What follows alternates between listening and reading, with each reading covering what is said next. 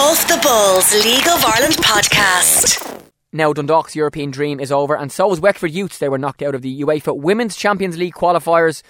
Having won two of their three group games in Lithuania, they finished their campaign with a 7 2 win yesterday over Maltese side Birkirkara a hat trick from captain Kylie Murphy and goals from Rianna Jarrett, McKenna Davidson, Edel Kennedy, and Ciara Rossiter. That was a 7 2 win. That followed Saturday's 2 1 victory over a group host Lithuanian side Gintra.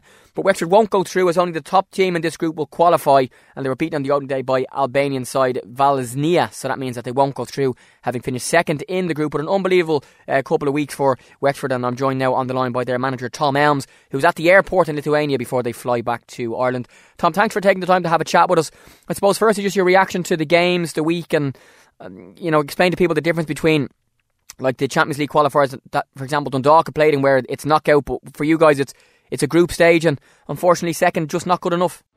Yeah, so obviously it's it's done in a, a group format with the the four teams travel away to one of the host countries. Um, and then over the course of like the nine days, uh, you play each of the teams. So we were we played the um, second seed team first, which was the the Albanian team, uh, Vllaznia. Um, and obviously, you know, uh, we, we, were disappointed with the final result in that game, but you know, our overall performance was, was really, um, really positive, and and we knew that if we could continue with that, we'd, you know, we, would uh, we'd do well in the competition.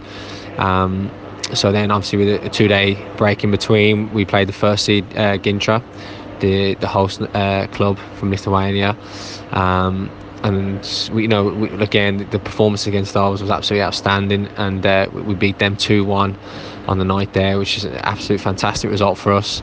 Um, obviously, with that with that scoreline at two-one, we knew um, we weren't going to um, progress through. Um, so we went into the final game then, just really kind of playing for that little bit of pride and uh, just to push ourselves as, as, best as we could. And we played Birkirkara and, and uh, yesterday and finished off with a, a really um, you know highlighted performance there. We, we beat them seven two, and um, it was well deserved. We played some excellent football, so there's a lot we can take take home from this competition. It's been a fantastic uh, experience for all of us, um, and obviously you know we, we, were fortunate enough to take part in it last year. Uh, it was my first year involved, and it was a real eye opener. Um, and I just felt last year we we just kind of um, participated in the competition and. You know, coming into it this year, we wanted to make sure we competed, and we, have really done that. Um, obviously we'll look back at that first game and know we should have done better in it. Um, but look, that's football. Um, so look, there's loads of positives we can bring home back into you know back into the, the, the uh, domestic league. Yeah, so Wexford knew going into yesterday's final game that even had they won, they did win by seven goals to two. They weren't going to finish top and they weren't going to qualify.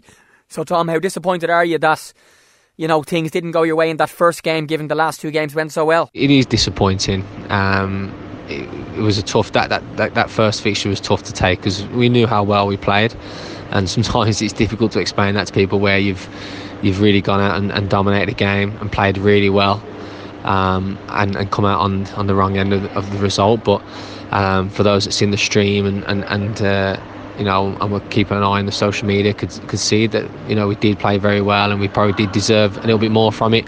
But then you know, you know when you look at it a little bit closer, you know we should have took more from, from the chances we had. Um, and then obviously you can just see that you know Vllaznia have been very clinical when they did. They had had uh, four four shots uh, a goal and, and, scored three, and you know one was kind of bundled over the line and, and things like that. But like I said before, that that's football. That happens. Uh, we're not the first team to go out and, and and that happened too. So we just have to take that on the chin. Um, but again, um, you know the overall performances in all the games, and, and, and we said we wanted to come here and, and, compete, not just take part. We wanted to come and compete. Um, and look, we, we take all the, the positives from it, and coming here and, and finishing second when we, you know, if, if you know coming into it, would have would have you know we been happy with that. Um, but the fact that we've seen how you know we, we have come and competed, um, we feel we're a little bit unfortunate not to be progressing, and um, it's definitely something we can we can build on going forward. I think. Now, Tom, managing in the Champions League in a place like Lithuania is something probably you never thought you'd do when you were, you know, starting to take up football coaching, and I'm sure a lot of the girls as well never thought they'd they'd make it to the level of the Champions League, and also to, to play in a place like Lithuania. The two stadiums look lovely. I know you guys got some time to, to spend some time out and about, looking at the city and the town as well, and um, I suppose to be able to go across for nine or ten days and play at the top level of, of women's football in Europe in a place like Lithuania was a really good experience. Explain to us exactly what that was like and maybe a little bit away from the football as well. Yeah, to be honest, um, like Lithuania wouldn't have really been on the, the destination list, but um, you know we, we stayed in Kaunas and an absolute fabulous city, um, lots of history, and you know we had two day breaks in between matches, so between getting our analysis done and uh, prep and training, it was nice getting to, out into the city. We, we, visited the old town and things like that. And it's it's one of those places, like you said, you, you never really would have thought to come, but. Um, absolutely fa- uh, you know, fabulous place. The the venues, the two uh, match venues were, were amazing. I know for people watching on the live stream, the pitches were in excellent condition. Um, both with stadiums, the, the pl- uh, played in Marijampolė last night, uh, six thousand seat stadium. Um, it was absolutely you know fantastic. It's all part of the experience really. Um, but yeah, again, um, you know, you, are with each other uh, an awful lot of the time, which we wouldn't be used to. We're used to obviously you, you, turn up early for training, you get there, you train, you finish up, you get a bit of food, you, are home.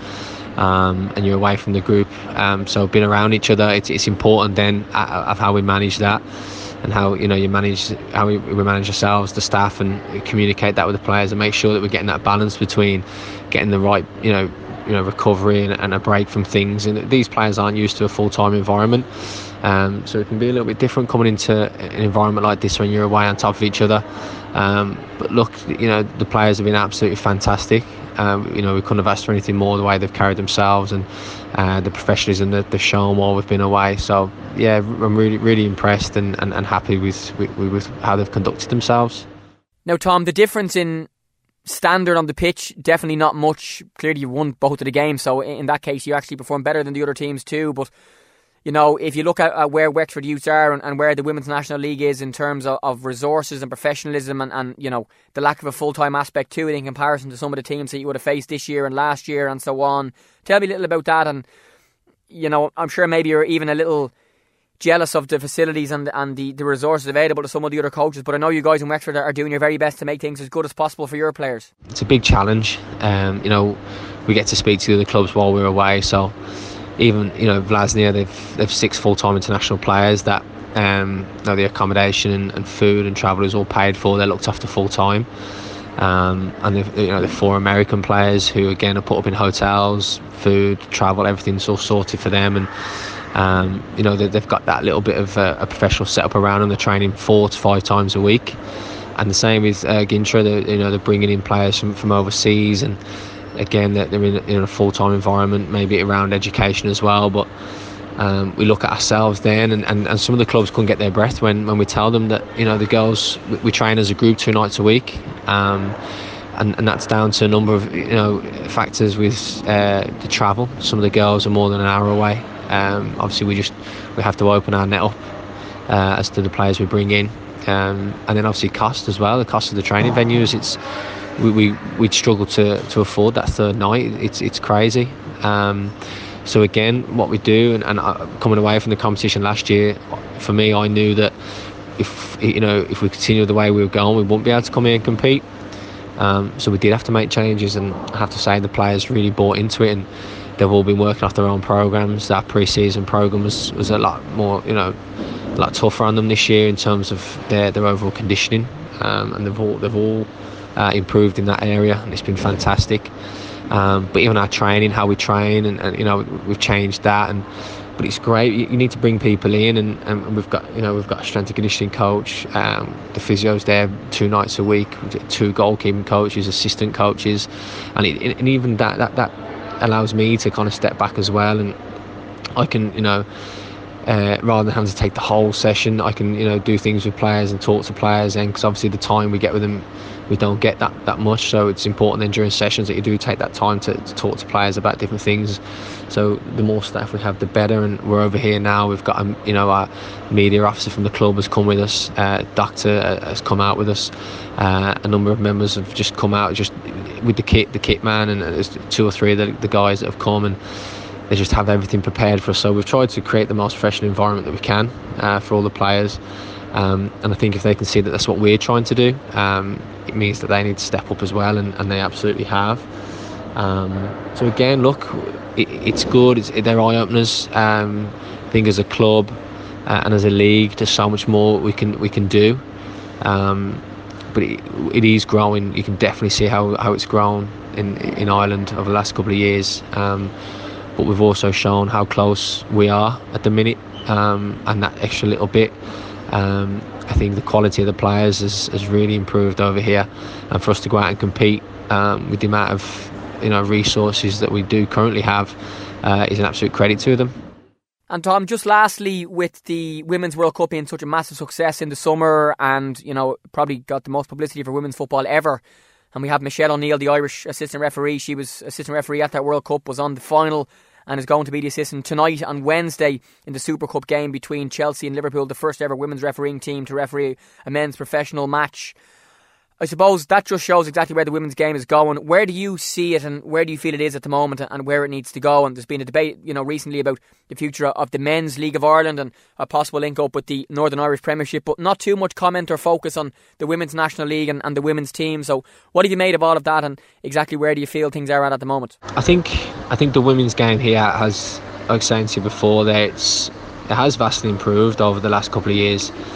Um, but I think when you when you look at, at the maybe the four semi-finalists of the Women's World Cup and you know it's it's it's really noticeable the you know the the condition of those players um, and you can just see that the level of football that they're getting week in week out you can see they're coming from a full-time professional environments um, and that that's a huge benefit you know benefit for for anybody. And we've players here that we're trying to help them get that environment by we're helping them to try and get their own strength and conditioning coaches. But they're going to them you know in the morning before work and then I'll go and do a full day's work and then they'll be looking to come train with us. And you're trying to balance like a full-time environment with a full-time job and you don't get that recovery you don't get that just that free time. Um, and it is it, it's difficult but I think um, there was a quite a strong uh, uh, representation of the um, Women's National League in the last uh, squad that went out to play in the Rose Bowl uh, against the US, and um, I think that's fantastic to see. I think we've got we have got some great players here. Um, we do look. We do need to be mindful of, of of what we actually can do over a short period of time with the Women's National League, but there has been a good investment. Um, you know, from the FAI and, and, and even the media and stuff, and it's growing that way. So I think we, that needs to continue first and foremost. Um, but I think you know more financial backing that the clubs get, um, more support they get then from the from the league, and more support they get then from the media.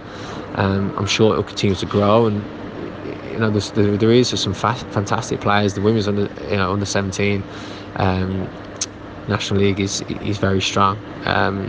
You're looking at the, the squad that's just gone out with James Scott now uh, against Belgium, and I, look, I know they handed out a number of caps for some players and they're missing a few, but there's, there's a good squad there. There's a competitive squad there, and I just think going forward we need to try and, and create environments where um, they, they can be full time, and whether that's whether you know we look down the route of um, third level um, and, and, look how we can link in there a little bit better uh, is one option, but. Um, it is. It's good. You know, you see a lot of players now going, moving, going overseas to play, and they have to do that. They have to go and get get that full time um, training, and, and you can see the difference in them um, when they come back, and you can see that, that you know the benefits of that. Um, and, and, and ideally in the in the long run, we want to see the players staying here, staying in our league and growing our league. Um, until we can offer that, they're going to keep looking to, to move away when they can. So um, I think yeah, the, better you know we need to look forward and, and, see can we do that. That's the the main thing, and I think we'll see the benefits of it the next couple of years. There's uh, been a massive push around it, and the support is is absolutely fantastic. Yeah, that is the voice of the Wexford Youths manager Tom Elmes and Tom, thanks a million as always for your time. Wexford back to league action this weekend. They're at home to Galway Women's FC and that game is taking place on Saturday. Also on Saturday, it's Shels against DLR Waves. That's uh, two of the better teams in the league. And two games also on Sunday. Limerick host Peamount in Limerick, while Kilkenny United Women's Football Club face Cork City. And well done to Wexford for their exploits in the Champions League. Unfortunately, not to be this year, but uh, some brilliant performances. And to win two from three and not qualify, very, very unlucky. The best League of Ireland podcast in the business. This is Off the Ball.